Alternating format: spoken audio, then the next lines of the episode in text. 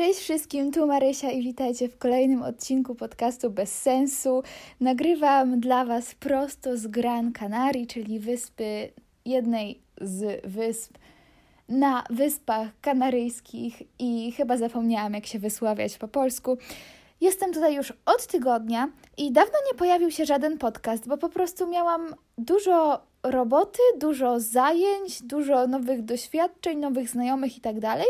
A tu, gdzie jestem, nie ma nikogo z Polski, więc nawet nie mam z kim tego podcastu nagrać. Ja jestem tak przyzwyczajona do nagrywania z innymi ludźmi, że jak teraz mam nagrać podcast sama, to to jest naprawdę dziwne. Po prostu trzymam telefon w ręce i gadam do Was głupoty.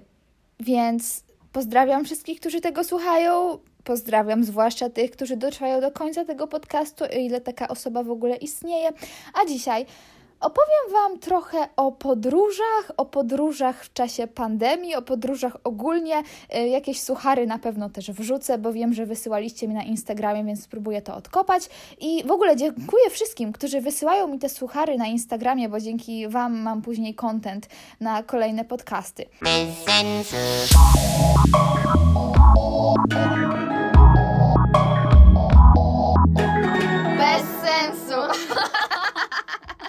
Ale zacznijmy może od rzeczy podróżniczych, ponieważ y, również na Instagramie, bo że uwielbiam Instagrama, gdybym mogła zachować tylko jedną platformę, na której nie ja tworzę treści, tylko jakby oglądam treści innych ludzi, to byłby to Instagram. Na Instagramie spędzam bardzo dużo czasu.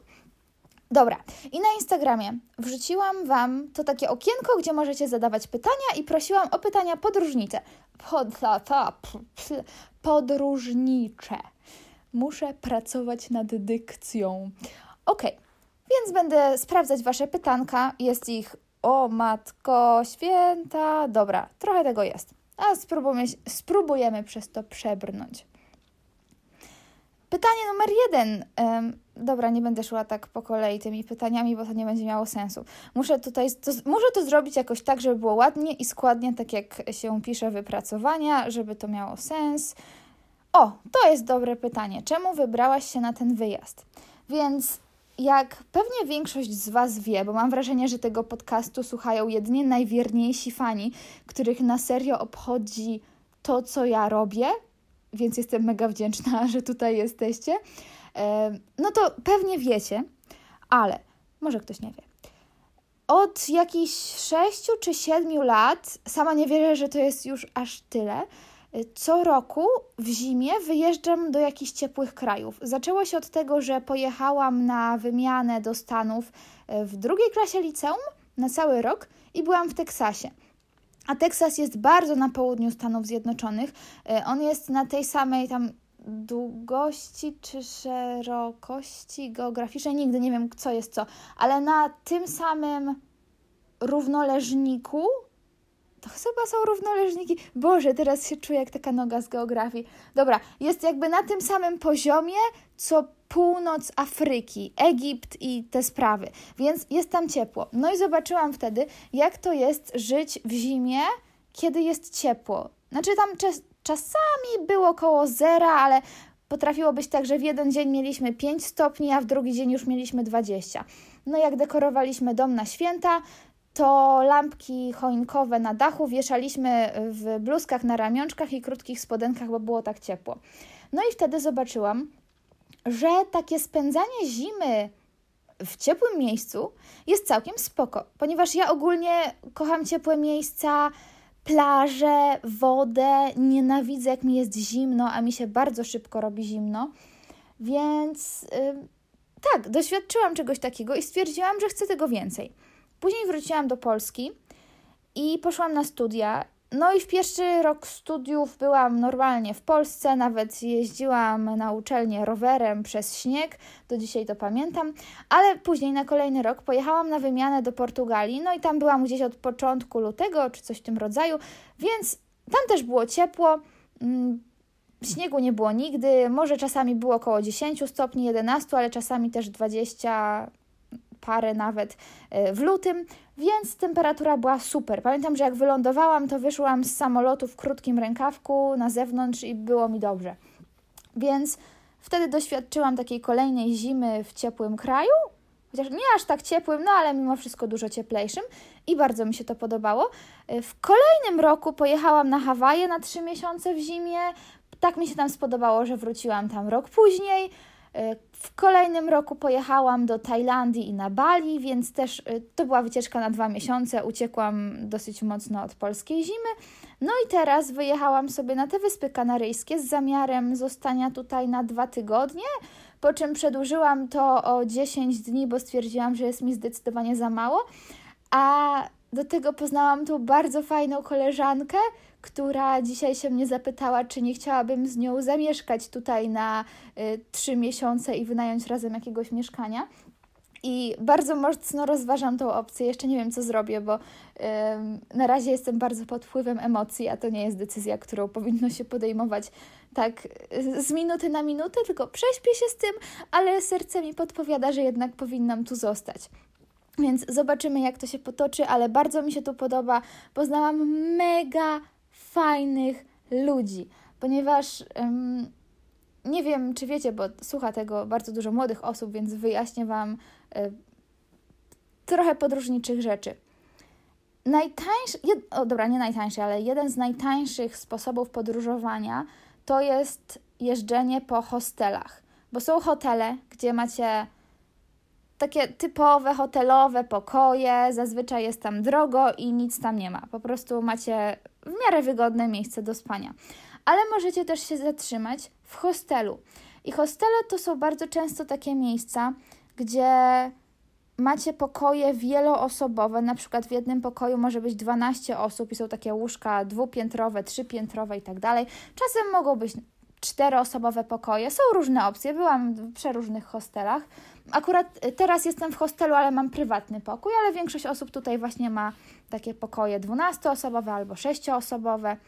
Y, I wtedy w takim hostelu macie też wspólną przestrzeń, gdzie wszyscy mogą sobie coś ugotować, siąść, zjeść, y, korzystać z internetu, i dzięki temu możecie poznawać ludzi. I to jest super opcja, jeżeli ktoś jedzie sam, chce poznać ludzi, bo w hostelach jest bardzo dużo ludzi, więc szansa, że traficie na kogoś, kogo polubicie, jest dosyć spora. No i tak się właśnie u mnie stało. Pojechałam nie znając nikogo. I w pierwsze dwa dni, o ile ja jestem bardzo introwertyczna, to starałam się zrobić wszystko, co. Yy... O, ktoś właśnie gada mi za drzwiami. Dobra, nieważne. Yy, no, co ja to mówiłam? Nigdy nie pamiętam, co ja mówiłam. A, dobra, wiem. Yy, byłam. E, tak. Ha, Marysia, skup się, wypowiedz się. Dobra, jeszcze raz że zaczynam to zdanie. Jestem bardzo introwertyczna, ale starałam się zrobić wszystko, żeby pogadać z jak największą ilością osób i nie wiem, podpiąć się pod jakąś wycieczkę, może ktoś ma samochód, który wynajmuje i można z nim gdzieś pojechać, po prostu coś zrobić razem z ludźmi. No i okazało się, że w czasach koronawirusa kobiety prawie w ogóle nie podróżują. Tak mi powiedział menadżer tego naszego hostelu, że odkąd wybuchła pandemia, to prawie żadne dziewczyny tutaj nie przyjeżdżają i większość to faceci. No więc stwierdziłam, że dobra, kogoś tam poznam. No i zaczęłam rozmawiać z ludźmi i poznałam bardzo, bardzo fajnych ludzi. Jednego właśnie takiego gościa, który jest z Anglii i jedną dziewczynę, która tutaj pracuje. I ona w sumie na tamten dzień była tutaj jedną dziewczyną, więc się skumplowaliśmy z tym gościem i z tą dziewczyną. I ta dziewczyna przez to, że tutaj pracuje, to jeszcze ma tutaj dużo miejscowych znajomych, znaczy nie takich miejscowych, że tu żyją od zawsze, tylko raczej ludzie z przeróżnych krajów, którzy z jakiegoś powodu, mm, w sumie powód jest chyba jeden dla nich wszystkich i to jest surfing, z powodu surfingu przeprowadzili się tutaj na przynajmniej parę miesięcy.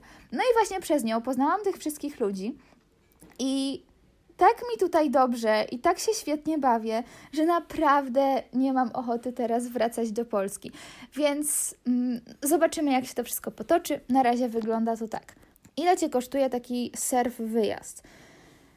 Oferta, pamiętam, że była taka, że za 700 zł jest tydzień pobytu plus lekcje surfingu. Ale ja sobie wykupiłam e, pakiet od razu na dwa tygodnie, jeszcze z prywatnym pokojem, więc zapłaciłam chyba 2400 za dwa tygodnie, co uważam za, za bardzo dobrą cenę, bo surfing normalnie jest bardzo, bardzo drogi. No ale wiecie, do tego dochodzą jeszcze przeróżne inne koszty, jak chociażby koszt dojazdu na lotnisko, koszt zostawienia samochodu na parkingu, koszt wyżywienia, więc to zależy, czy jecie jakieś tam gotowce ze sklepu, y, czy jecie codziennie owsianki, bo to najtańsza rzecz, y, czy chcecie jeść w restauracjach, no to bardzo zależy. No i tak samo jakieś dodatkowe wycieczki na miejscu, wyjścia ze znajomymi, Mm, ostatnio poszłam na zakupy i kupiłam sobie tyle rzeczy w jeden dzień, że wydałam chyba z 1000 zł w jeden dzień, co mi się nigdy nie zdarza, no chyba, że nie wiem, kupuję bilet lotniczy, ale tak na jakieś ubrania czy coś, no to nigdy. Ale tutaj musiałam kupić duże rzeczy naraz. Musiałam kupić taki specjalny ręcznik surfingowy, który jest takim jakby ponczem i możecie się przebrać jakby zakładając na siebie ten ręcznik, jak takie poncho, pod tym się przebieracie, bo zawsze jak jedziemy gdzieś na surfing, no to tam nie ma żadnych przebieralni, po prostu musicie się przebrać przy samochodzie na parkingu. Więc to jest świetna rzecz i podpatrzyłam to u, moich znajomych i stwierdziłam, że też sobie kupię coś takiego. Do tego musiałam kupić piankę surfingową, która kosztowała 200 euro. Do tego musiałam kupić ciuchy na wyjście, ponieważ e, szliśmy ze znajomymi do takiego bardziej fancy miejsca i potrzebowałam jakichś ładniejszych ubrań, a przywiozłam tu same dresy, no bo nie sądziłam, że ja będę potrzebowała jakichkolwiek ładnych ubrań przez te dwa tygodnie. No więc poszłam jeszcze na te zakupy, do tego kupiłam jeszcze jeden plecak, jakiś tam, e, jak to się nazywa, e, sunscreen, Boże, jak to jest po polsku, e, krem do opalania? Ale taki w sztywcie, on trochę wygląda jak dezodorant i jest specjalny, taki surfingowy, bo jakbyście się takim zwykłym kremem do opalania posmarowali ym, na twarzy, no bo to głównie twarz trzeba chronić, jakbyście twarz sobie tym posmarowali i poszli na surfing w środku dnia, kiedy świeci słońce, to pierwsza fala, jaką byście złapali, wpadlibyście do wody, cały ten krem by się zmył i mówię to z doświadczenia, i później, następnego dnia ma się tak czerwoną, spaloną twarz, nieważne jak dobry był to krem, że to jest jakaś masakra, więc trzeba używać takich specjalnych surfingowych rzeczy.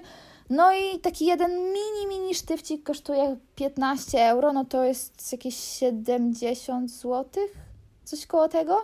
Ale no po prostu nie ma innej opcji. Jak się tego nie kupi, to będzie się miało spaloną twarz. I to akurat jest świetna rzecz, która się bardzo dobrze trzyma. Okej, okay, nie pamiętam już nawet jakie było pytanie. Czuję się jakbym udzielała jakiegoś dziwnego wywiadu w tym momencie i zapominała pytań. Um, szukam następnych. W jakim kraju jesteś? Więc Wyspy Kanaryjskie to jest Hiszpania, ale jestem w Afryce i to jest obok Maroka. Więc jakby jestem w Hiszpanii, ale jestem w Afryce. Zobaczcie sobie na Google Mapsach. Co najlepiej wziąć na surfing, kiedy ma się okres? Yy, nigdy chyba jeszcze nie byłam na surfingu w czasie okresu, ale myślę, że to co zawsze. No, ja jestem największą fanką tamponów i kubeczków menstruacyjnych. To są dwie najlepsze rzeczy na świecie. Nienawidzę podpasek, e, więc czy jestem w wodzie, czy nie, to i tak używam tych samych rzeczy. Czy podczas tych podróży tęsknisz za Polską? Czasami, w sensie za samą Polską, nie wiem, czy da się tęsknić za Polską, ok? To jest bardzo dziwny kraj i często go nie lubię, ale bardzo lubię ludzi, których mam w Polsce, zwłaszcza moją rodzinę, więc za nimi tęsknię. Ale to już nie jest średniowiecze i mamy internet, mamy Messengera, Whatsappa. Yy, można korzystać tutaj z telefonu normalnie. Ja nawet nie kupowałam miejscowej karty, tylko lecę na polskiej karcie, bo chyba i tak taniej mnie to wychodzi. Więc cały czas z nimi gadam do mamy, to dzwonię prawie codziennie, tu jej powiedzieć tam jakieś nowej rzeczy, a tu, że kupiłam coś tam. Normalnie rozmawiam ze znajomymi z całego świata, więc nie czuję się jakoś odcięta od tego i przez to tęsknię dużo mniej. Zwłaszcza jak się robi wideo rozmowy. Czy wolisz podróżować sama czy z kimś? To zależy. Wydaje mi się, że mm, na przykład teraz zdecydowanie bardziej wolę sama, w sensie ten wyjazd. Cieszę się, że pojechałam sama, ponieważ gdybym była tu z kimś, to na pewno nie poznałabym tych ludzi, których poznałam. Bo ja Gdybym przyjechała tu z kimś, no to już bym miała towarzystwo i nie starałabym się poznać nikogo nowego. A przez to, że nie miałam żadnego towarzystwa, to jak tylko zaczepiłam się o fajnych ludzi, to stwierdziłam, że będę robić wszystko, cokolwiek oni będą robić, no chyba, że to będzie jakieś, nie wiem, nielegalne albo bardzo niezdrowe albo coś, ale tak to cokolwiek oni robią, to ja się dołączam. I to była najlepsza decyzja świata. I najpierw poszliśmy do jednej knajpy, później pojechaliśmy razem na surfing, no i teraz wszystko robimy razem. Czy nie boisz się podróżować, na przykład latać samolotem itp. w czasie pandemii? Tu, gdzie jestem, jest dużo mniej zachorowań niż w Polsce, więc wydaje mi się, że jestem tutaj o wiele bezpieczniejsza. No i przede wszystkim, żeby tutaj w ogóle przylecieć, musiałam zrobić test na koronawirusa, ten taki PCR, czyli ten, gdzie Wam pobierają wymaz z nosa. To było tak nieprzyjemne, że masakra. Ale zrobiłam ten test, wyszedł negatywny, więc wiedziałam, że jadę zdrowa i wszyscy, którzy są w hostelu, no to też muszą mieć ten test. Więc czuję się tutaj bardzo bezpiecznie. Poza tym wszędzie, absolutnie wszędzie, jak tylko gdzieś wychodzicie, trzeba nosić maseczki, co jest mega denerwujące, bo wiecie, jest słońce, 25 stopni, a wy musicie sobie iść w maseczce przy plaży. Ale na przykład jak się siada na plaży, to już nie trzeba tej maseczki nosić, więc chociaż tyle, nie opali mi się maseczka na twarzy. Więc jest to denerwujące, ale też jest to bardzo mm, takie no wiem, że jestem bezpieczna, bo naprawdę ludzie te maseczki noszą, nikt ich nie nosi pod nosem, tylko serio zakładają te maseczki tak, jak się powinno je zakładać i przez to jest tutaj naprawdę mało zachorowań. Czy miałaś już jakiś przypał w czasie pobytu na Wyspach Kanaryjskich? Mm, niespecjalnie. Znaczy, ja mam tak, że ja po prostu nie pamiętam moich przypałów zazwyczaj i gdzieś tam randomowo mi się przypomina, więc jak ktoś mnie pyta o przypał, to prawdopodobnie sobie akurat w tym momencie żadnego nie przypomnę, ale czasem powiem coś głupiego, bo wiecie, wszyscy tutaj mówią do siebie po angielsku, ale dla prawie nikogo angielski nie jest pierwszym językiem, więc każdy ma zupełnie inny akcent i czasem po prostu się kogoś źle zrozumie i się powie coś totalnie głupiego, bo się myślało, że ta osoba mówi coś zupełnie innego, no i wychodzą z tego śmieszne rzeczy. Ale taki całkiem przypał, przypał, coś tak bardzo mocnego, to chyba nie. Jak to robisz, że jesteś taka ogarnięta w podróży? Ja nie jestem ogarnięta. Znaczy, ja już odbyłam tyle podróży, że dla mnie podróżowanie to nie jest żadna wielka rzecz. Dla mnie podróżowanie to jest takie. To, to jest coś normalnego, bardzo prostego. Bilet na samolot, yy, zabukowanie jakiegoś miejsca na pobyt i tyle. Ja nie wydaje mi się, żebym była jakoś specjalnie ogarnięta. Po prostu kupiłam sobie bilet, znalazłam miejsce, w którym chcę tutaj zostać, a reszta nie mam jakichś specjalnych planów. Po prostu każdy dzień jest inny i patrzę, co ludzie robią, dołączam się do nich. Ważne, żeby była fajna ekipa. Jak jest fajna ekipa, to już można robić cokolwiek i będzie fajnie. Czemu nie wzięłaś Mai? Ma teraz nauczanie zdalne. Dużo osób się mnie o to pyta, ale słuchajcie, to, to nie jest tak, że jak ona ma zdalne, to ja ją nagle mogę wszędzie wziąć.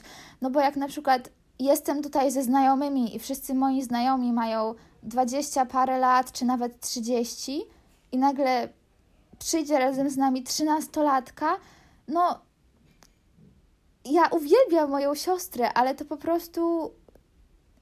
No, no nie da się tak. To by nie wypaliło. Ja bym musiała z nią cały czas siedzieć, jak niania trochę i pilnować jej. I to, ta, to tak nie działa. No, mamy zupełnie inne życia. Na pewno chcę ją kiedyś zabrać w jakąś podróż i pokazać jej surfing i świat i tak dalej, ale no, to tak nie działa. No, ona ma swoje miejsce w domu, a ja sobie podróżuję. Może kiedyś będziemy podróżować razem, ale na pewno jeszcze nie teraz. Myślę, że póki jest się w szkole, to nie ma opcji, żeby jeździć na takie długie wyjazdy. Znaczy, na pewno jest jakaś opcja, ale ja takiej dobrej nie widzę. Czy boisz się, że utniesz tam na jakiś czas i potem nie będziesz mogła wrócić? Wydaje mi się, że nie. Znaczy, ja się nie boję w ogóle, ale wydaje mi się, że nie, nie ma takiej opcji, żeby nas gdzieś pozamykali, bo wszyscy się już tak oswoili z tą pandemią, przyzwyczaili, ta faza całkowitych lockdownów minęła, już tak bardzo nie utrudniają ludziom życia. Wiemy bardziej, z czym mamy do czynienia, bo wiecie, jak był marzec luty, marzec, kwiecień, to nikt nie wiedział o co chodzi z tym wirusem i wprowadzali bardzo mocne obostrzenia bardzo szybko. Teraz mi się nie wydaje, żeby tak się stało. Poza tym znaczy, biorę pod uwagę, że może się wydarzyć taka sytuacja, no ale najgorsze, co się może stać, to że będę musiała tutaj siedzieć kilka miesięcy. Dla mnie to nie jest żaden problem, jestem na to gotowa. Biorę pod uwagę, że jest taka opcja, bardzo mała, ale, ale jest, że mogę zostać zmuszona, żeby tu siedzieć i jest to dla mnie ok. Czy umiesz surfować, czy dopiero się uczysz? Łatwo mi jest stanąć na desce, jak są dobre fale. Jak są małe fale, takie, które mają dużo energii, to jest to dla mnie banalne, banalnie proste, ale mm, raczej jestem jeszcze początkująca. Czasami łapię takie fale dla średnio zaawansowanych, ale takich początkujących średnio zaawansowanych, ale mam tu takiego znajomego, który wymiata na desce, więc chciałabym kiedyś być taka jak on. Zobaczymy. Surfing wymaga bardzo, bardzo dużo cierpliwości, bo wszystko zależy od tego, jakie są fale. Te fale są inne codziennie, więc to nie jest tak, że mm, tak jak na przykład, nie wiem, chcielibyście się nauczyć piruetów, no to stajecie sobie w dowolnym miejscu, dowolnym czasie, znaczy po prostu o dowolnej godzinie stajecie w tym samym miejscu w swoim pokoju i kręcicie piruety i codziennie jest tak samo, możecie to powtórzyć ile razy chcecie. Z surfingiem jest zupełnie inaczej, bo fale mogą być, może ich nie być, mogą być za duże, za małe, za słabe, za mocne, może być zły wiatr. One są codziennie inne, więc codziennie jest trochę inaczej. Złapanie fali jest ciężkie, zwłaszcza na początku, więc macie bardzo mało prób. Siedzicie w wodzie dwie godziny, a łapiecie kilka fal. No, dla takich początkujących, no to możecie złapać kilkadziesiąt fal e, przez dwie godziny, no nie wiem, powiedzmy 30 fal. E, ale to są takie bardzo, bardzo leciutkie fale, tylko ta taka biała piana, a jak chcecie złapać takie porządne fale, no to im lepsze fale chcecie łapać, tym mniej jesteście w stanie ich złapać, bo nie bierzecie każdej fali, tylko czekacie na taką dobrą. I to powoduje, że spędzacie bardzo dużo czasu, ale macie bardzo mało podejść i każde podejście jest trochę inne. I dlatego bardzo trudno się tego nauczyć, więc trzeba lubić sam proces tej nauki i trzeba, no po prostu, trzeba to lubić i tyle. Ok, tych pytań jest y, więcej, ale odpowiem na nie na Instastory, więc pewnie prędzej zobaczycie Instastory niż ten podcast. Bardzo, bardzo Wam dziękuję za słuchanie. Mam nadzieję, że Was to interesowało, bo zazwyczaj te podcasty staram się, żeby były śmieszne, dużo przypałowych historii, a tu jest zdecydowanie bardziej o podróżach, ale mam nadzieję, że coś z tego wyciągnęliście. Wpadajcie do sklepu zwariowani.com, kupujcie sobie fajne rzeczy, kupcie sobie coś fajnego na święta, albo jak dostaniecie kasę na święta, to z kasy na święta kupcie sobie coś fajnego i słyszymy się kiedyś tam. Nie powiem Wam, że za tydzień, bo może za miesiąc, ale słyszymy się kiedyś tam na pewno. Papa, pa, miłego dnia!